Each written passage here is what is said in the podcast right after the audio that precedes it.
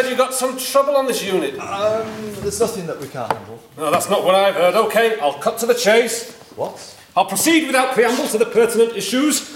I've been looking at your policies. Our policies? Yes, you know, operational policies as outlined in the National Service Framework, the government's blueprint for mental health, rolled out across the country in 1999.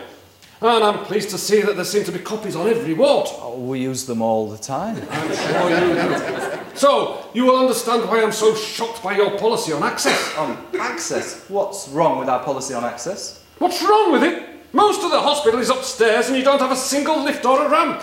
How do you account for that? Well, we did look very carefully at this problem. We decided that to treat the disabled exactly the same as everyone else. But people can't get up the stairs, man. We refuse to discriminate against our disabled brothers and sisters. If we put a lift in or a ramp, we would be treating them differently. We won't patronise them in that way. They have the same rights as everybody else.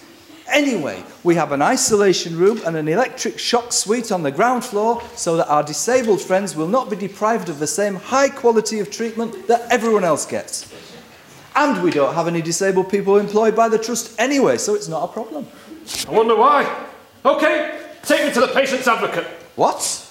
I want to talk to someone independent about what's been going on here. The advocate is usually someone who can give an intelligent, balanced overall view. I fear in this case you're going to be sadly disappointed.